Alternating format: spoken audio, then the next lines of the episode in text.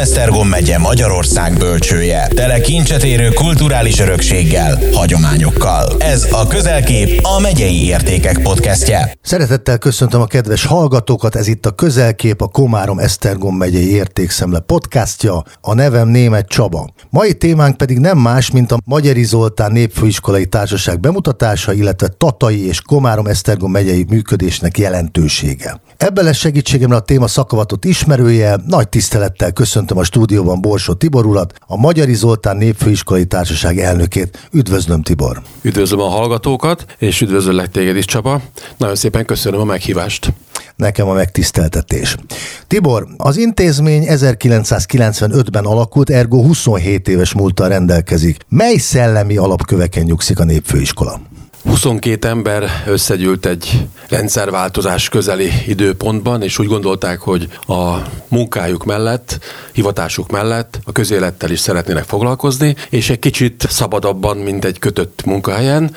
És ez a 22 ember úgy gondolta, többnyire tataiak voltak, de természetesen voltak komáromiak, tatai járásból valók esztergomiak, és sőt Budapest is. Ez egy baráti társaságnak mondott nagyon komoly beosztással rendelkező emberek voltak, és úgy döntöttek, hogy szükség van arra, hogy Tata nagyszülöttjét, Magyari Zoltánnak a szellemi hagyatékát tovább vigyék, és kicsit kötődjenek Magyari Zoltán által létrehozott első állami népfőiskolához, illetve a népfőiskolai hagyományokhoz, mert azt gondolom, hogy a 45 után ennek a Magyarországi Népfőiskolai hagyománynak a, az éve megtört, és 90-es rendszerváltás évei adtak lehetőséget arra, hogy újra szabadabban gondolkodva, kötettenebből ezt a történelmi korszakot áthidalva, tehát Magyari Zoltán szellemi örököseként, illetve a Tatai Népfőiskola hagyományos képzési módszerét a 21. századba, 20. századba megújulva próbálják átgondolni,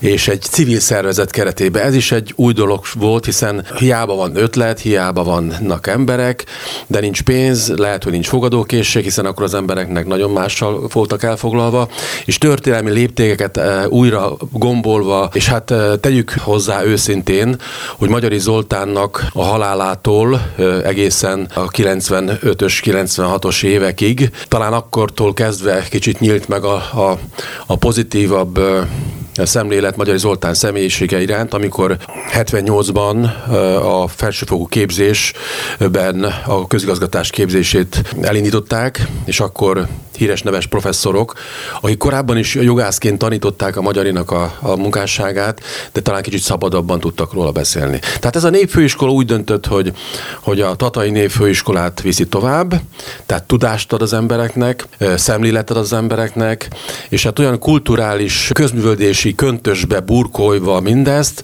amivel azt gondolom, hogy mind a tatai népfőiskolának a tudásátadását meg szeretnék ismételni, mind pedig a Magyari Zoltánnak Zoltánnak azt a szakmai munkáját, amit 80 évvel korábban alkotott, azt jobban bevinni a közéletbe. Én azt gondolom, hogy nagyon jó alapokra rakták le a, a háznak a falait ez a 22 ember, hiszen máig is élő, máig is olyan élő tanulságokkal rendelkező tudása van Magyari Zoltánnak, amit nem csak, nem csak a közigazgatásban, aminek egy mottoja volt az, hogy emberközpontú közigazgatást, hatékony közigazgatást végezni. És hát aki tatai, az tudja nagyon jól, hogy Magyari nem csak a közigazgatásnak a nemzetközi hírű szakmai professzora volt, hanem igenis városfejlesztő volt, minden érdekelt, a művészettől kezdve az építészetig mindenbe beleszólt. Azok az emberek, akik ismerték Magyari Zoltánt, azok tisztelték, becsülték, ismerték, ismerték a munkásságát, ismerték a, a vehemenciájának, a, az enyériségének,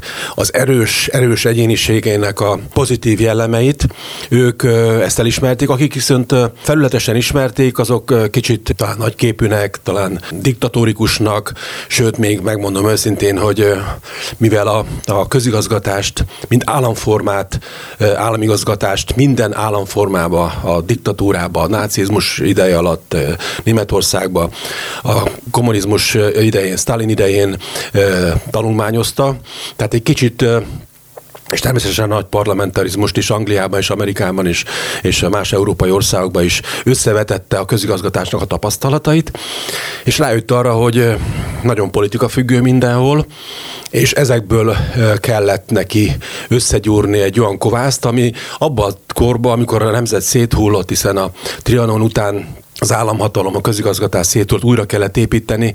Kleibergers időkben gyakorlatilag egy komoly, komoly inspirációt adott arra, hogy csak egy hatékony, csak egy fenntartható, csak egy működőképes közigazgatást tud vinni, de emellett, a közigazgatás mellett mondom, nagyon sok létű tevékenységet vitt, és mi annak idején a magyari alapítóival azt szerettük volna elérni, hogy ezek a tanok a mai nap, napokban is érdemes meghallgatni, és érdemes újra gondolni, és ezek mentén tevékenykedni. Tibor, Melyek a népfőiskola kulturális, közösségépítő és tudás átadó működésének fő pillérei? Ha erről beszélne egy picit.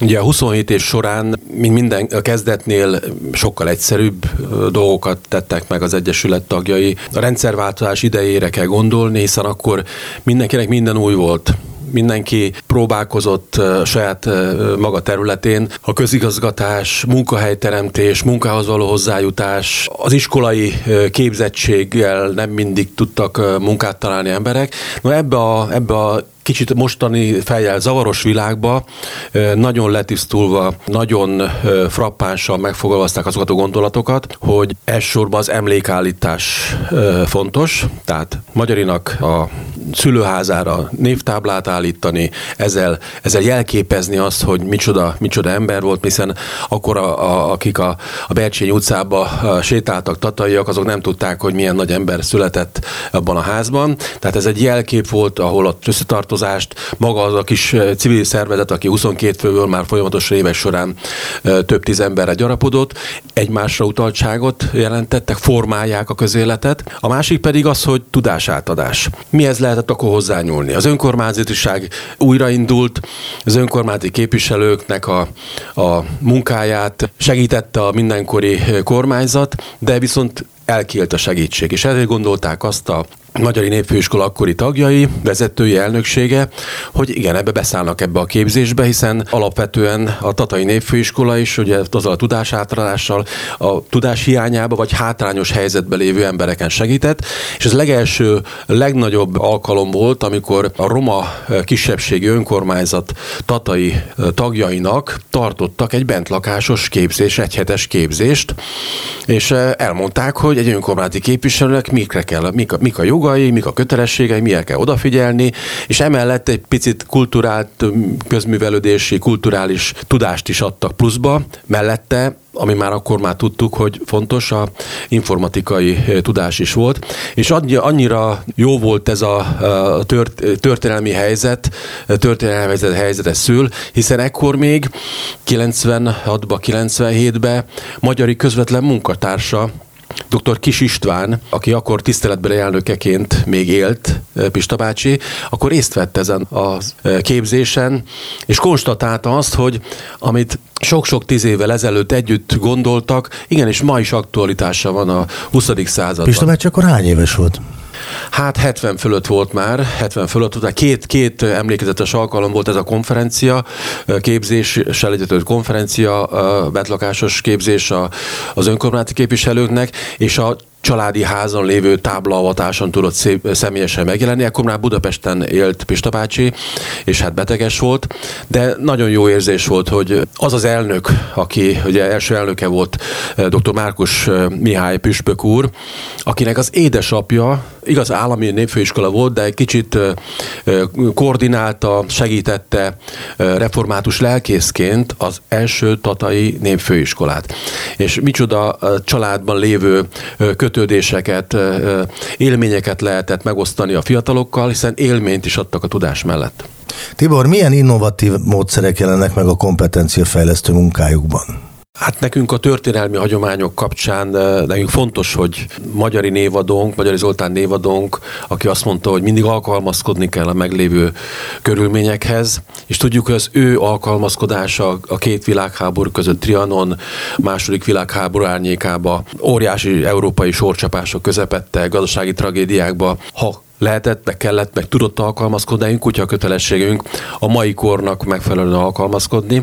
Tehát a Magyar Népfőiskolai Társaságnak egész életét végig kísérte az alkalmazkodás, és mellette a partnerkeresés is, hiszen partnerek nélkül nem ment volna. És azt gondolom, hogy az alkalmazkodás az ugye nekünk a történelmi helyzethez való alkalmazkodás kevésbé hozott bennünket nehéz helyzetbe, inkább a változásokhoz való az emberek, emberekhez való alkalmazkodás nagyobb fokú, hiszen alapvetően a rendszerváltozás után és a, a Európai Unióhoz való kapcsolódásnak a hurrá optimizmusába az emberek egy kicsit zárkozottabbá váltak, nehezebben megközelíthetőbb közösségek estek szét. Nagyon nehéz volt az eligazodás ebből sok mindenben, ránk borult a média, rengeteg információ, folyamatosan változó körülmények, körülmények, amivel az élet, az emberek élet körülményeiben jelentős változásokat okoztak a, a válságok, az áremelkedésektől kezdve. Tehát nekünk ebbe az időszakba kellett megtalálnunk azokat a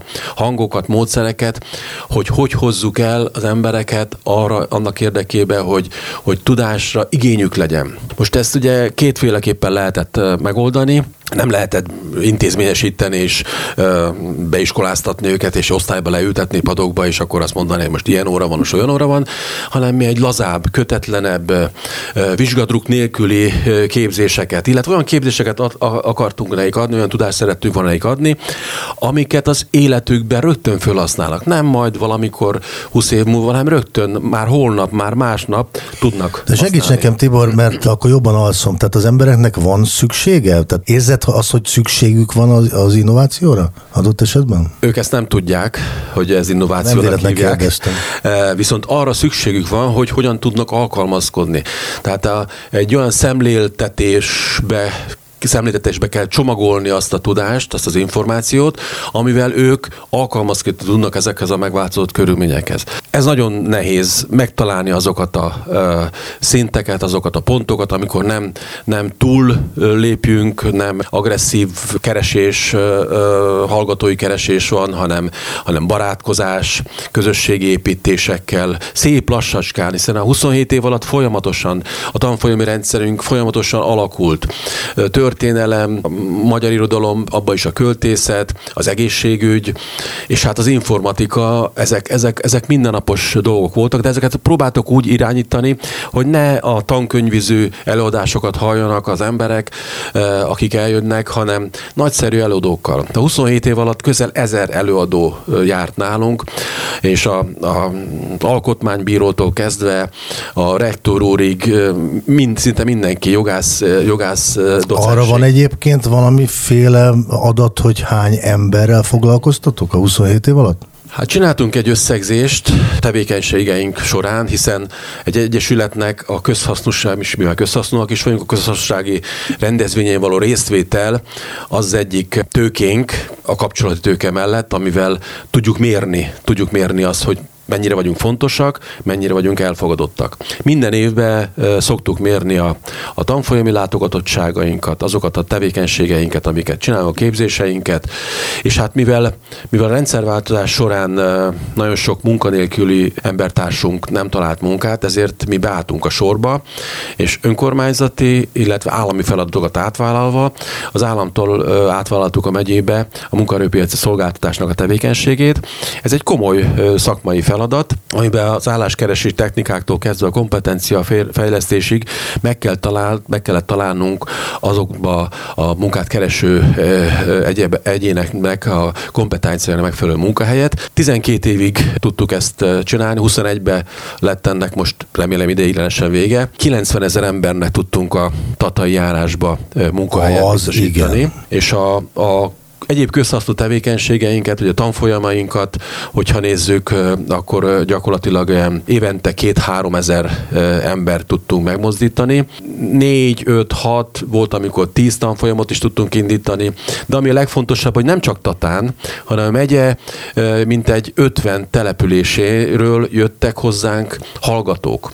Tibor, a Népfőiskola ágazó partnerségi rendszerrel rendelkezik. Mely partnereket emel neki, és milyen jövőbeli együttműködési lehetőségekről számolhat be nekünk? Egy civil szervezet, amikor pénz nélkül, infrastruktúra nélkül elkezd valamit csinálni, partnerek nélkül nem megy. Tehát a kezdet kezdetén is gyakorlatilag kellettek olyan oktató termek, olyan konferenciatermeknek a tulajdonoséval egyeztetni, akik, akik ebbe segítettek. Természetesen egységesünk volt az önkormányzat mindig is a kezdet kezdetétől fogva máig. Jávorka középiskola, mezőgazdasági középiskola volt az, aki a tantermeit odaadta nekünk délutánonként, esténként, hogy tudjunk ebbe együttműködni. És hát természetesen az akkori közigazgatási hivatal, munkaügyi hivatal, akikkel közösen a kollégáink, mert azért komoly, komoly munkáltatóvá váltunk idővel, 2008-tól a munkaerőpiac szolgáltatásba, egészen addig az egyesületi tagság önkéntes munkájával tartottuk fönn az Egyesületet.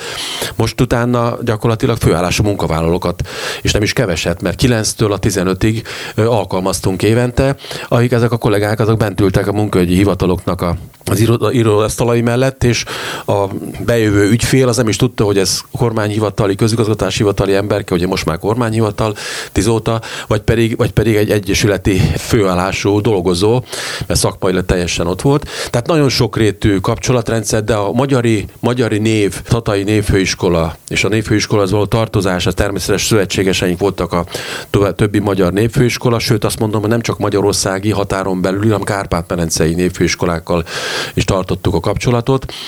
Az erdélyi Reform eh, névfőiskolával például gyakorlatilag már 15 éve eh, folyamatosan tudjuk tartani a kapcsolatot, együtt dolgozunk különböző projekteken, de emellett büszke vagyok arra, hogy eh, a mindenkori közigazgatási felsőfokú képzés egyeteme, korábban a Corvinus Egyetem rendszerváltozás után, most pedig a 2010-től a Közszolgálati Egyetem, nagyon jó kapcsolat van a magyari szakkollégistáknak a zászlóbontásuknál ott voltunk, és hát eh, arra is büszke vagyok, hogy a, a mint a Ménesi úton, a legnagyobb konferenciaterme, eh, a Magyar Író elnevezett konferenciaterem, most pedig a Közszolgálati Egyetemnek a, a kampuszán lévő 500 fős eh, előadóterem magyari nevét viseli, és ez a szellemiség, ez áthat. E, emellett ugye a kormánytisztviselői kar, a miniszterelnöki hivatal, a kormányhivatal, megyei kormányhivatal, járási hivatalokkal való kapcsolat, a foglalkoztatások kutatókkal való kapcsolat mellett örömmel mondhatom, az Erutus Egyetemmel is az utóbbi időben komoly kapcsolat született. És hát ugye ezekkel a kis szerte szétszórt tevékenységekkel mindig is hálózatosodni szerettünk volna, és 15-től vagyok elnök a népfőiskolán, 16-tól a, nem csak az én úszolásomra, mert ez özösség lenne, nagy képviség lenne, ha azt mondanám, hogy én kezdeményeztem. Több, többen, több népfőiskola is szerette volna a hálózatosítást, bővítést, a kapcsolatrendszert még szorosabbá tenni.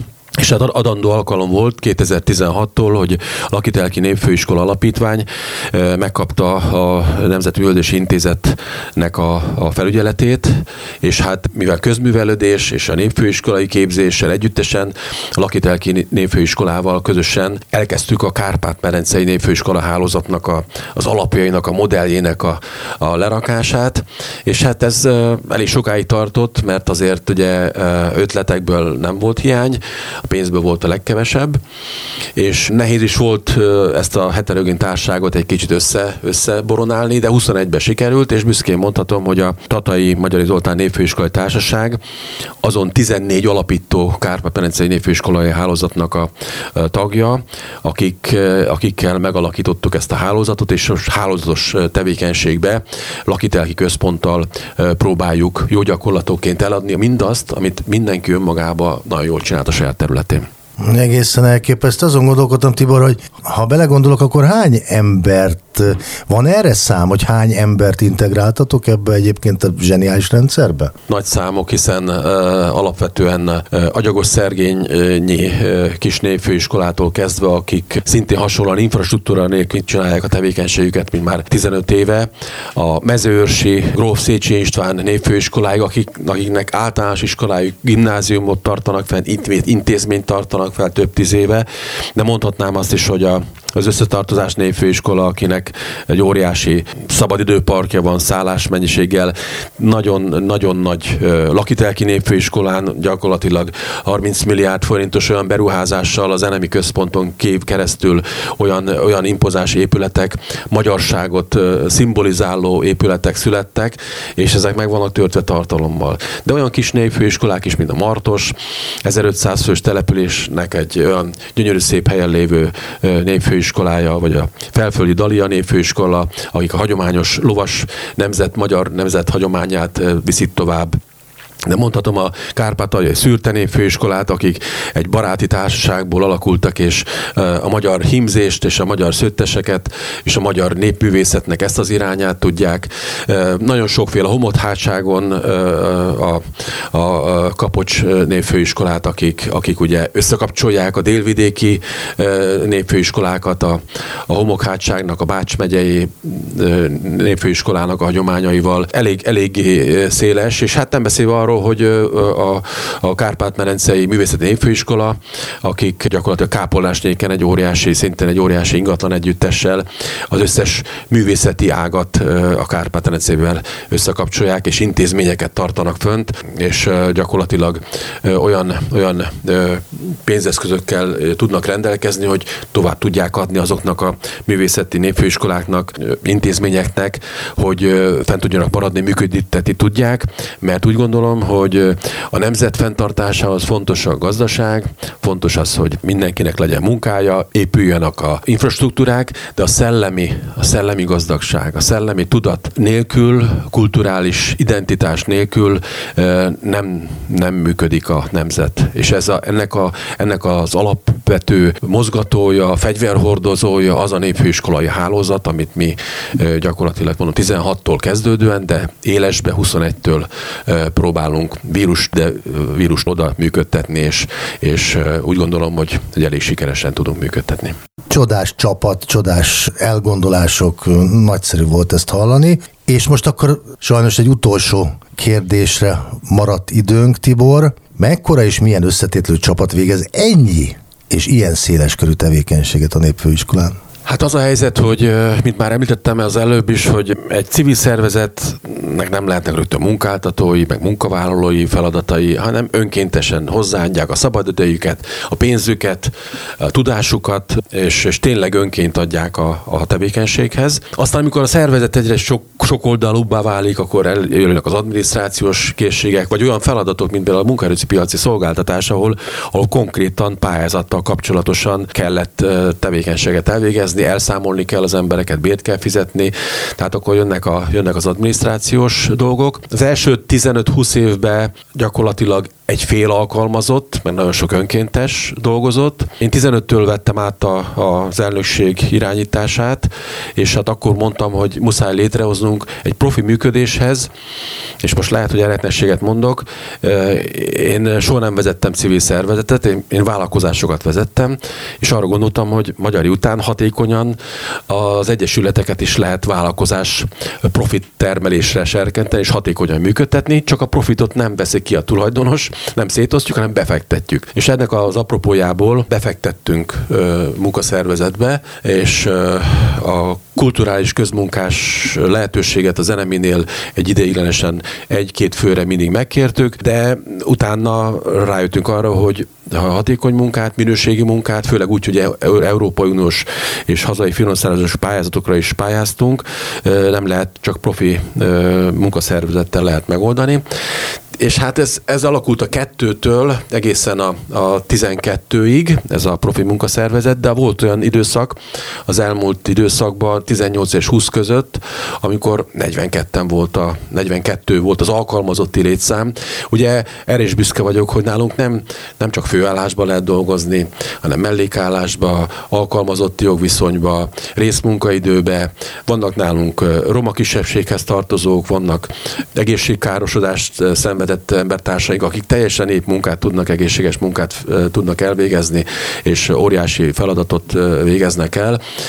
Vannak nagy családosok, rugalmas, a munk, rugalmas munkaidőt hoztunk, hiszen nekünk nem reggel 8-tól délután 4-ig kell dolgozni az embereknek, hanem amikor, amikor ráérnek, valamikor hétvégén, valamikor este, tehát ez alkalmazkodott a csapatunk, és hát ez, ez a feladatokhoz is természetesen egy projekt, projekt feladat. gondolkodtam, bocs Tibor, hogy embereket segíteni, az nem 8-tól 4-ig tart, ugye, mint a munkaidő. Így van, így van. Így van. Tehát valamikor ugye több napos képzésekre kell mennünk, valamikor a pályázat megvalósításához két napos tanfolyamon kell részt venni.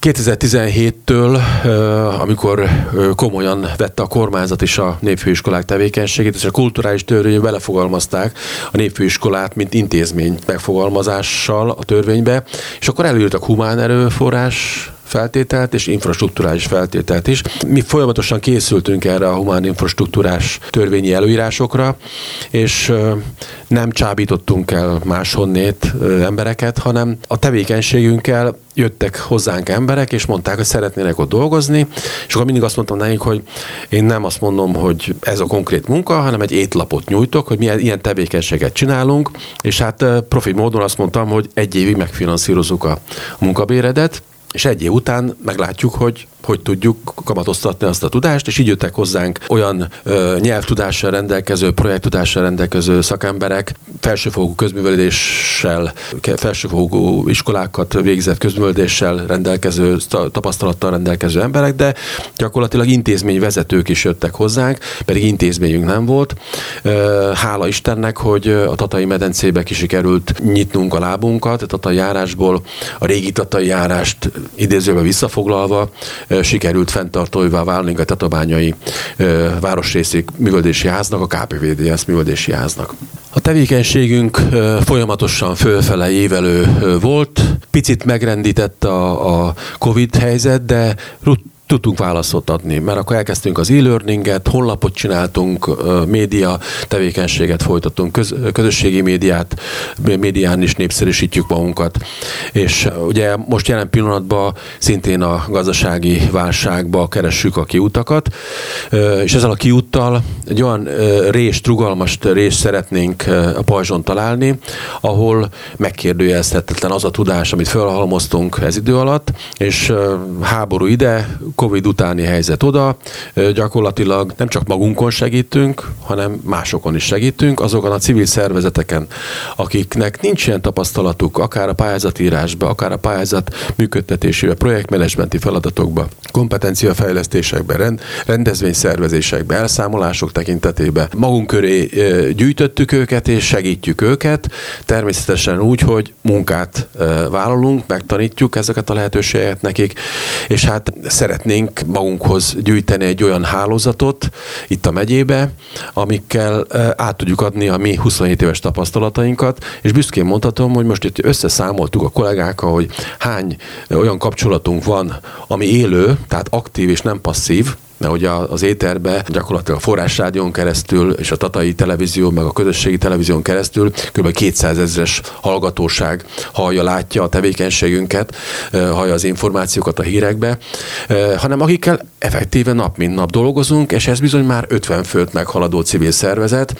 Olyan tematikus népfőiskola szeretnénk lenni, ami a 21. századnak a kívásaira megalkotja maga programját, mi felnőtt képzéssel szeretnénk foglalkozni, nem szeretnénk gyártani, nem szeretnénk kereskedni, nem szeretnénk marketinget árulni, viszont szeretnénk digitális kompetenciafejlesztést megadni, meg átadni, szeretnénk a kompetenciafejlesztést, kompetenciamérést fejlesztésnek a tananyagát kidolgozni, szeretnénk önmagunkat, Magyari Zoltánt és önmagunkat a Magyar Népfőiskola Társaságot egy tananyagba fejleszteni, és a közszolgált egyetem minden közigazgatás köztisztviselőnek lehetőség legyen tanulni az, hogy mit csinált Magyari, és ennek a 21. századi hírmondói, meg a fegyverhordozói mit csinálnak most, és ebből szeretnénk megélni a jövőbe.